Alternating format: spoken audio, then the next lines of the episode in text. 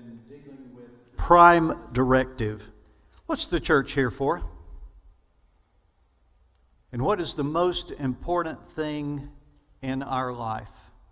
Lawyer came to Jesus in the passage that was read to you just now and asked that question What is the first and greatest commandment? What is the most important thing in my life?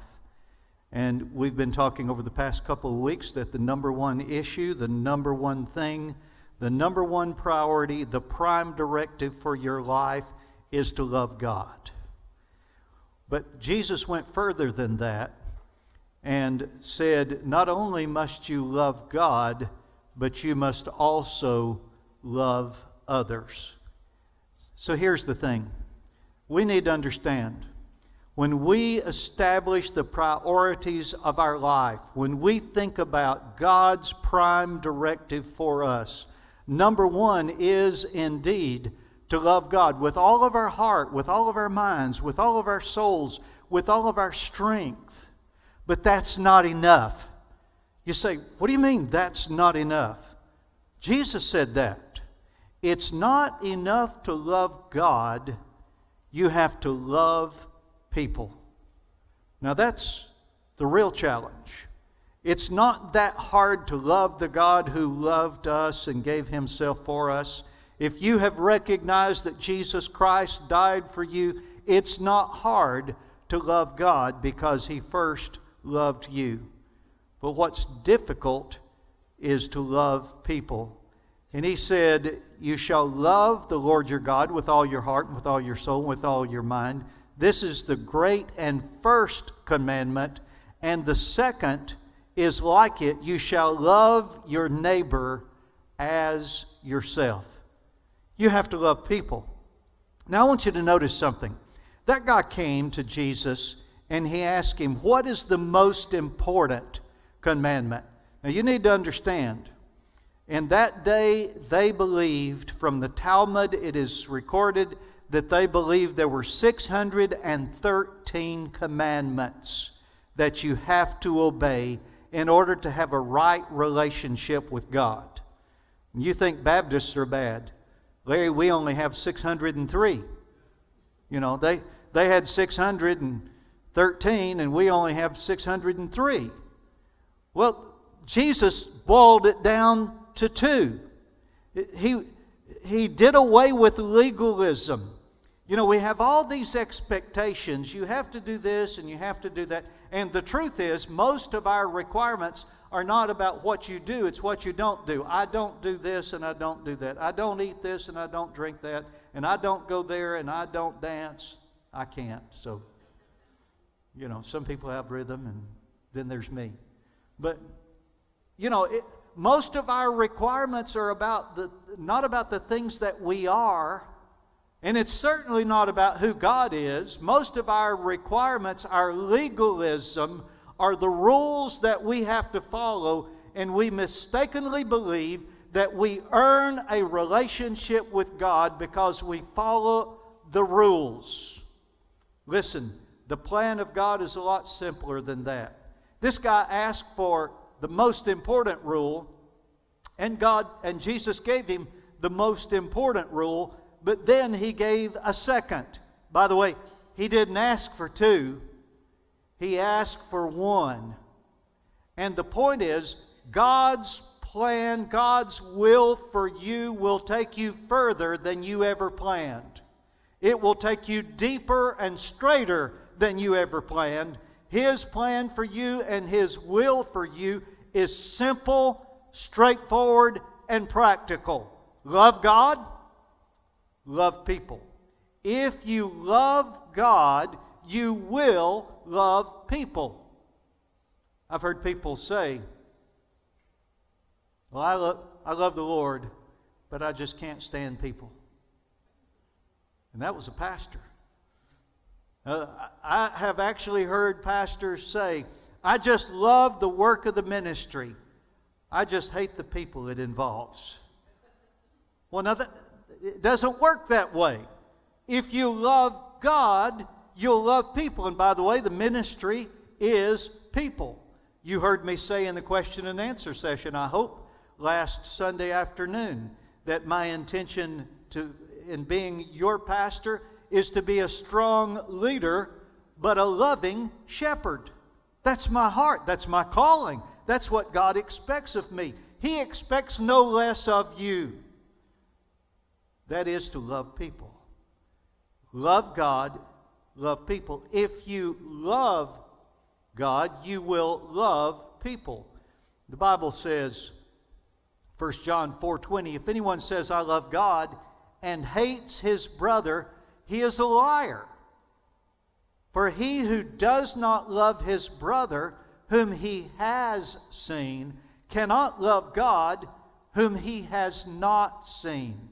Next verse, and this commandment we have from him whoever loves God must also love his brother.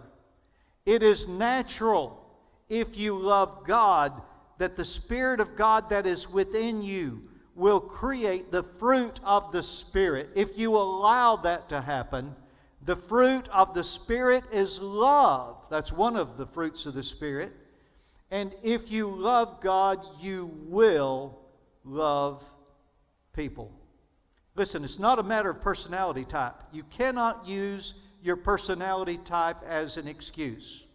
I'm not an extrovert, I'm an introvert, and I just naturally don't like people. No, that's that may be your nature, but we also have a sinful nature. And you cannot use being an introvert as an excuse for not loving people. I just love the Lord. I can't I just don't like people. Listen, if you don't like people, you don't love God. Who is it? Want you look up here. Who is it that could walk through that door right now that you could not love and that you could not show love to?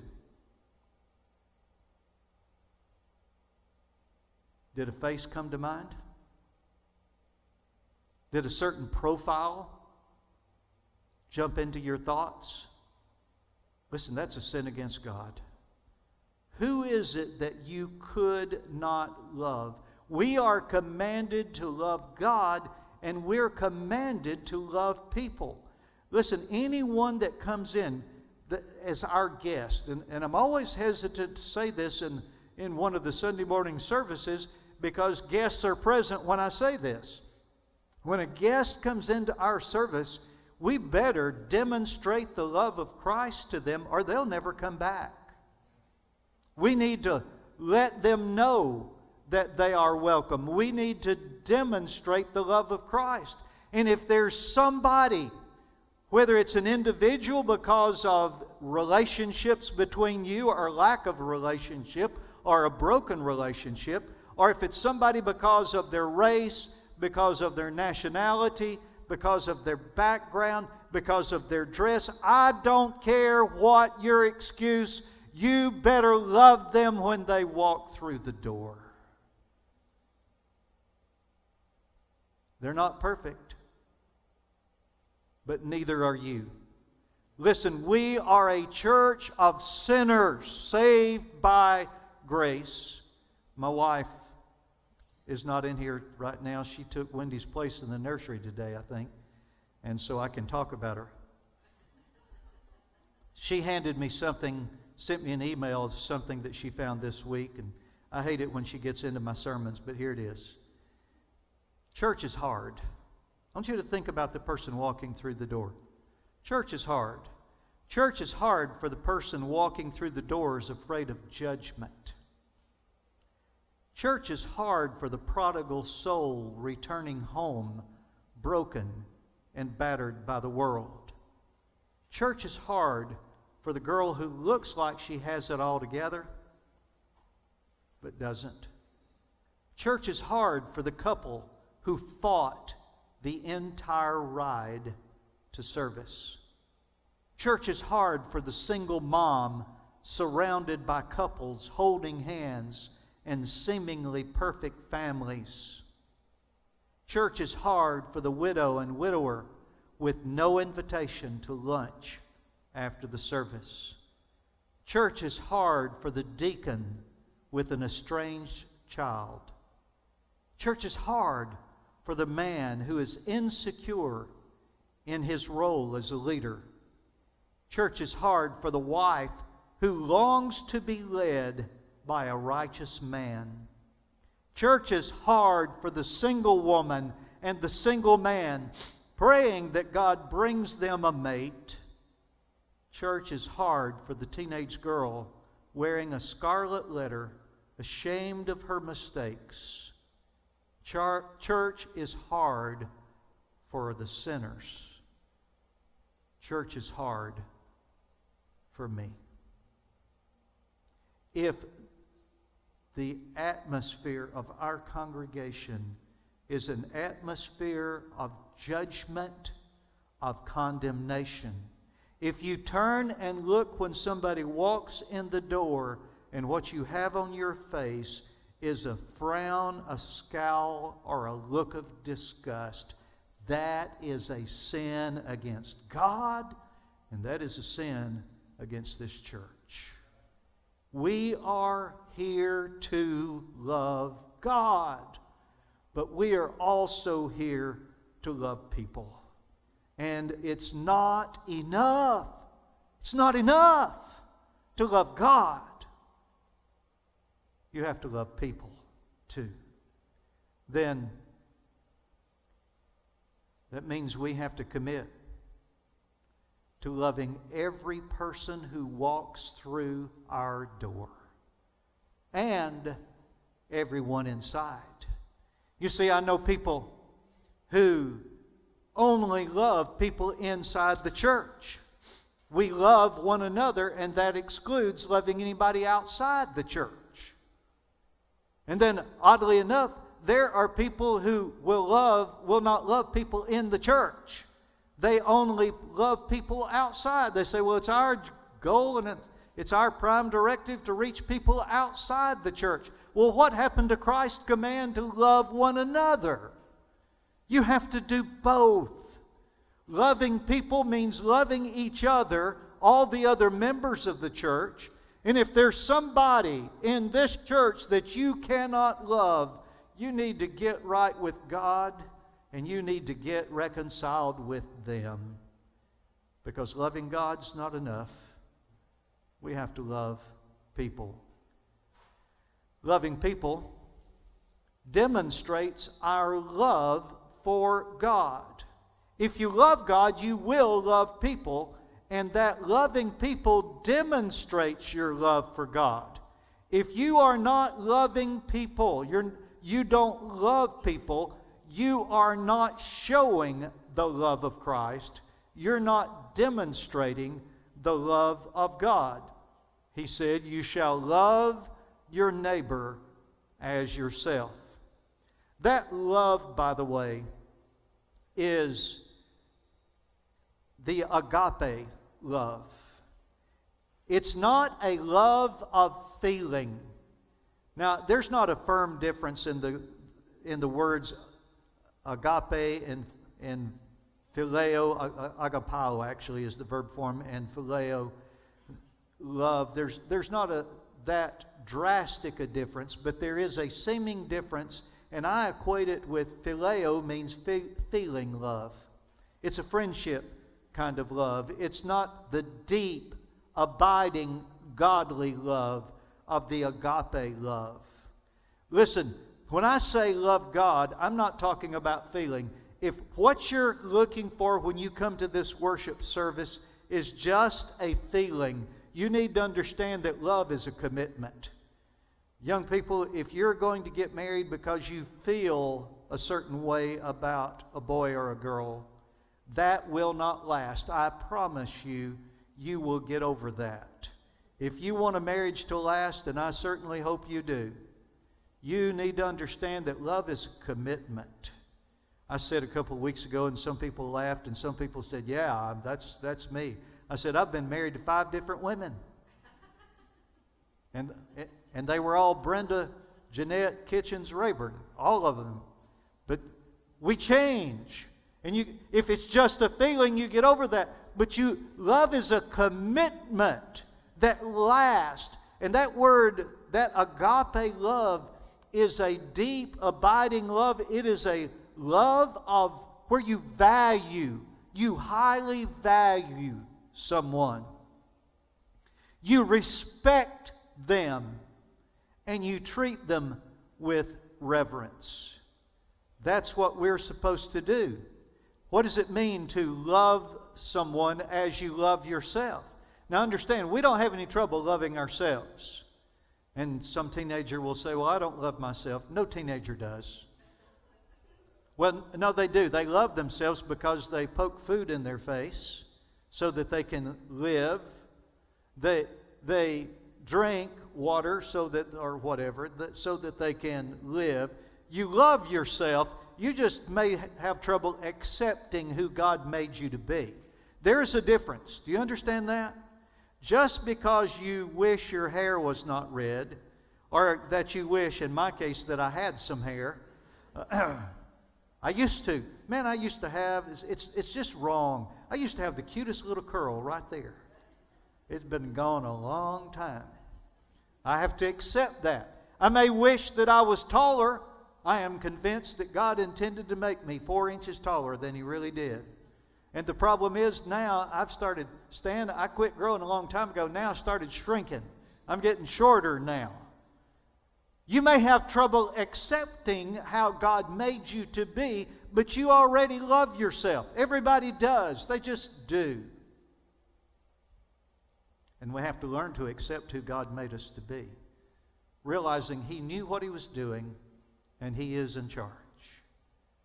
Love somebody as you love yourself. What does that mean? That means you value them as you value yourself. You place a high value on them, even placing a higher value on them than you do on yourself. Chris, Jesus said, Love your wives, husbands, love your wives. And he gave an example, even as Christ loved the church and gave himself for it. He valued the church more than he valued his own life and gave himself for it. Guys, that's an example of how we're supposed to love our wives. That you value them even above and beyond how you value yourself. God first, others next, me last. That's supposed to be the Christian attitude. We value others. Not only that, but we do for them the things that you would do for yourself.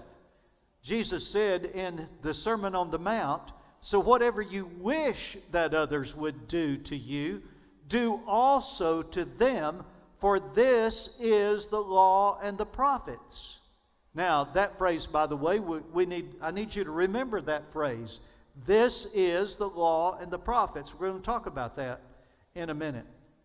But we're talking about valuing people, treating them with respect, letting them know they're important. I said when somebody walks through the doors of this building, this auditorium, and joins us as a guest, we need to let them know that we value them, that they are important to us. They have value. Make them feel welcome. Do for them the way you would wish somebody would do for you if you were visiting in a church service.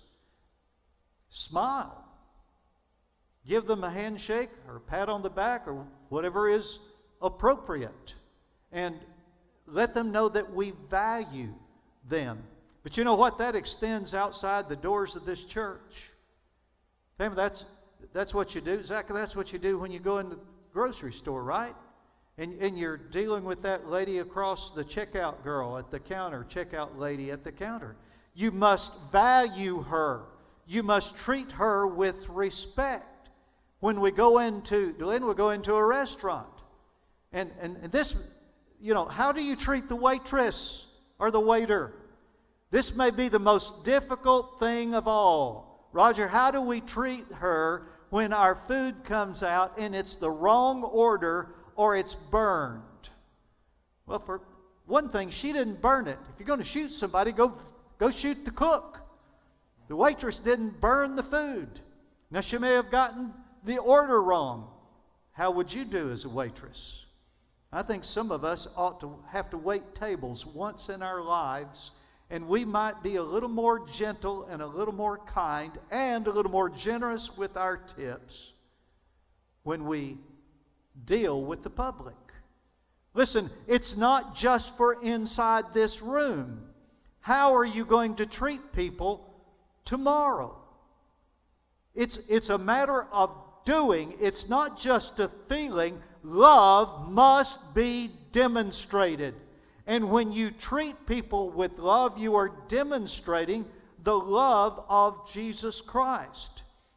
You know, this, this concept of loving others the way you love yourself is not unique to the New Testament. You do understand, aren't you? Uh, don't you? You do understand that Jesus is quoting the book of Leviticus when he says that. In Leviticus, he gives the Ten Commandments. And the first of those, the first four of those Ten Commandments are summed up by love God.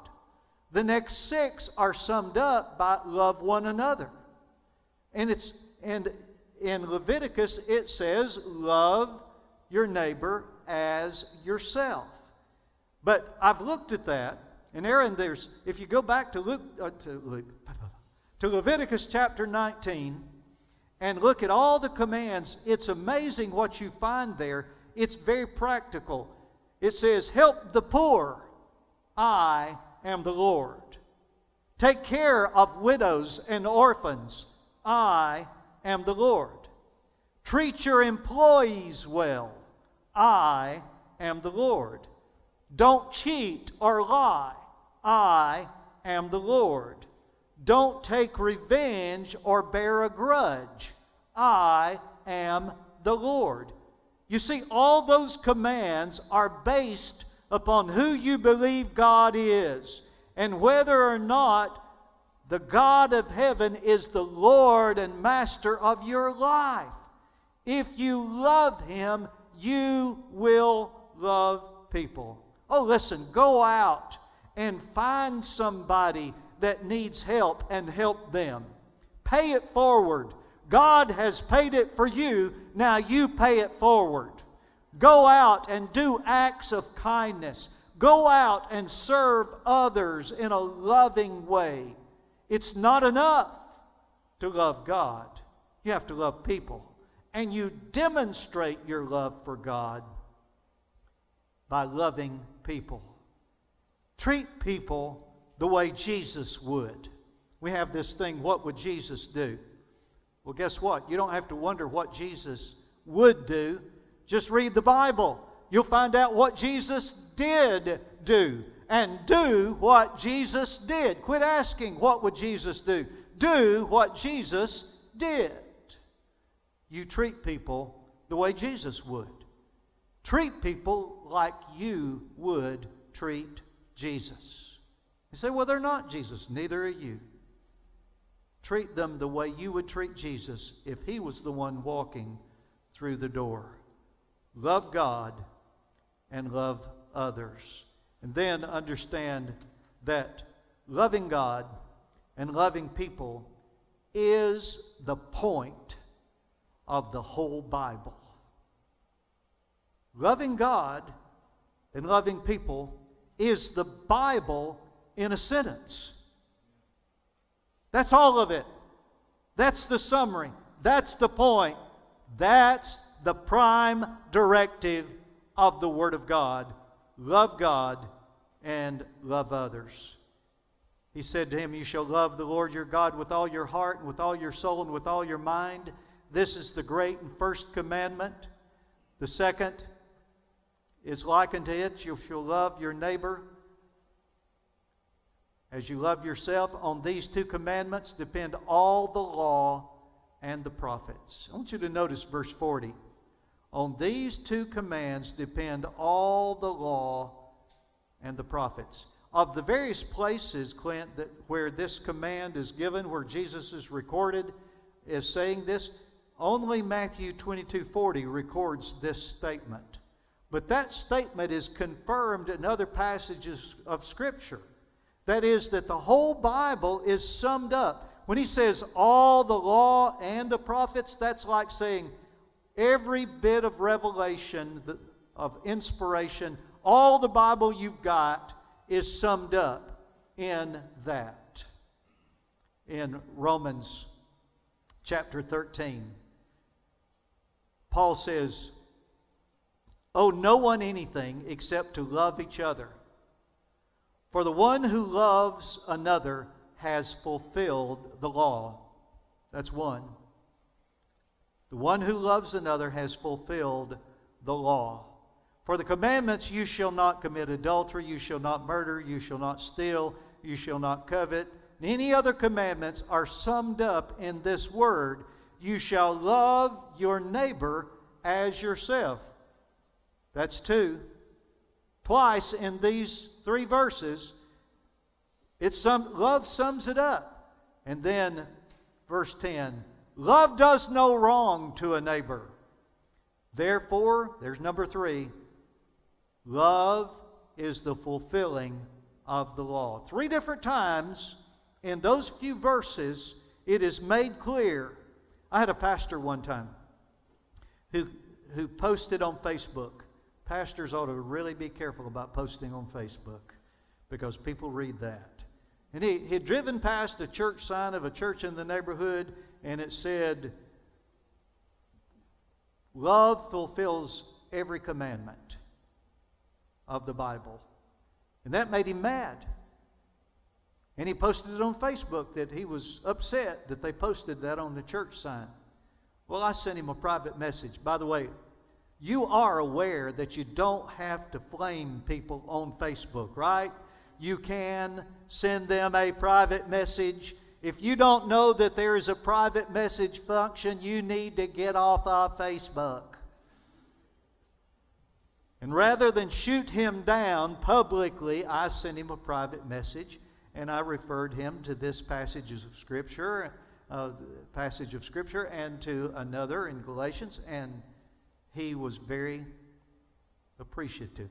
He wouldn't have been quite so appreciative if I'd shot him down. But anyway, you, you need to understand that love, love of God, and loving people fulfills all the commandments of the Scripture. We have a lot of other ideas about what it means. But the truth is, it doesn't matter how religious, doctrinally sound, or devout we are if we do not love both God and people, we are hypocrites. That's, that's hard. By the way, if you don't believe that, I need to tell you that is a passage of Scripture. And I was hesitant to tell you where it is because I'll be gone on February the 2nd, and Aaron will be preaching from that passage of Scripture in 1 Corinthians chapter 13. So I'm not going to steal his sermon. But I'm telling you, doesn't matter. You can be as religious, you can appear to be devout, you can appear to love God, but if you don't love people, you don't love God. You have to, loving God's not enough. You have to love people. Your love of God is demonstrated by how you treat people. You demonstrate your love for God by loving people. But understand, all the Bible is summed up in that prime directive love God and love people. I want to tell you, God loves you. Do you know that? You know, if, if somebody is walking through our church door as a guest, the one thing I want them to know more than anything else is that God loves them. God loves you. That thing I, I read about church is hard. Did you, did you find yourself in there somewhere? Listen, God loves you. Doesn't matter what kind of situation you're in right now, God loves you. He loves you, and He has proven to you that He loves you because He died for your sins. He did that because He loves you. And He wants you to be saved. He wants you to come to Him, to trust in Him, to believe in Him, and to be saved. If you don't know what that means, if you've not done that, we're going to have an invitation. I'm going to be waiting here to give you the opportunity. There may be someone here who needs to come for baptism. Praise God, we're going to be baptizing a couple of guys. Andrew's going to be ready next week, and Kai's going to be ready. We'll be baptizing next week. Maybe you need to come for baptism. Maybe you've been out of church for a while and it's time for you to come back. Maybe you just need to come and join our church. Maybe you've been running from God and you're ready to be reconciled to God. Whatever the need of your heart, whatever decision or commitment that you need to make, maybe, just maybe, you've not been a loving believer, a loving follower of Christ. And you want to repent of that and make a commitment now to be loving and kind. This is an appropriate time for that. I'm going to ask you to stand. I'm going to pray. If there's going to be music for a minute, if you need to make a decision or a commitment, I'll be glad to meet you here. Just come join me.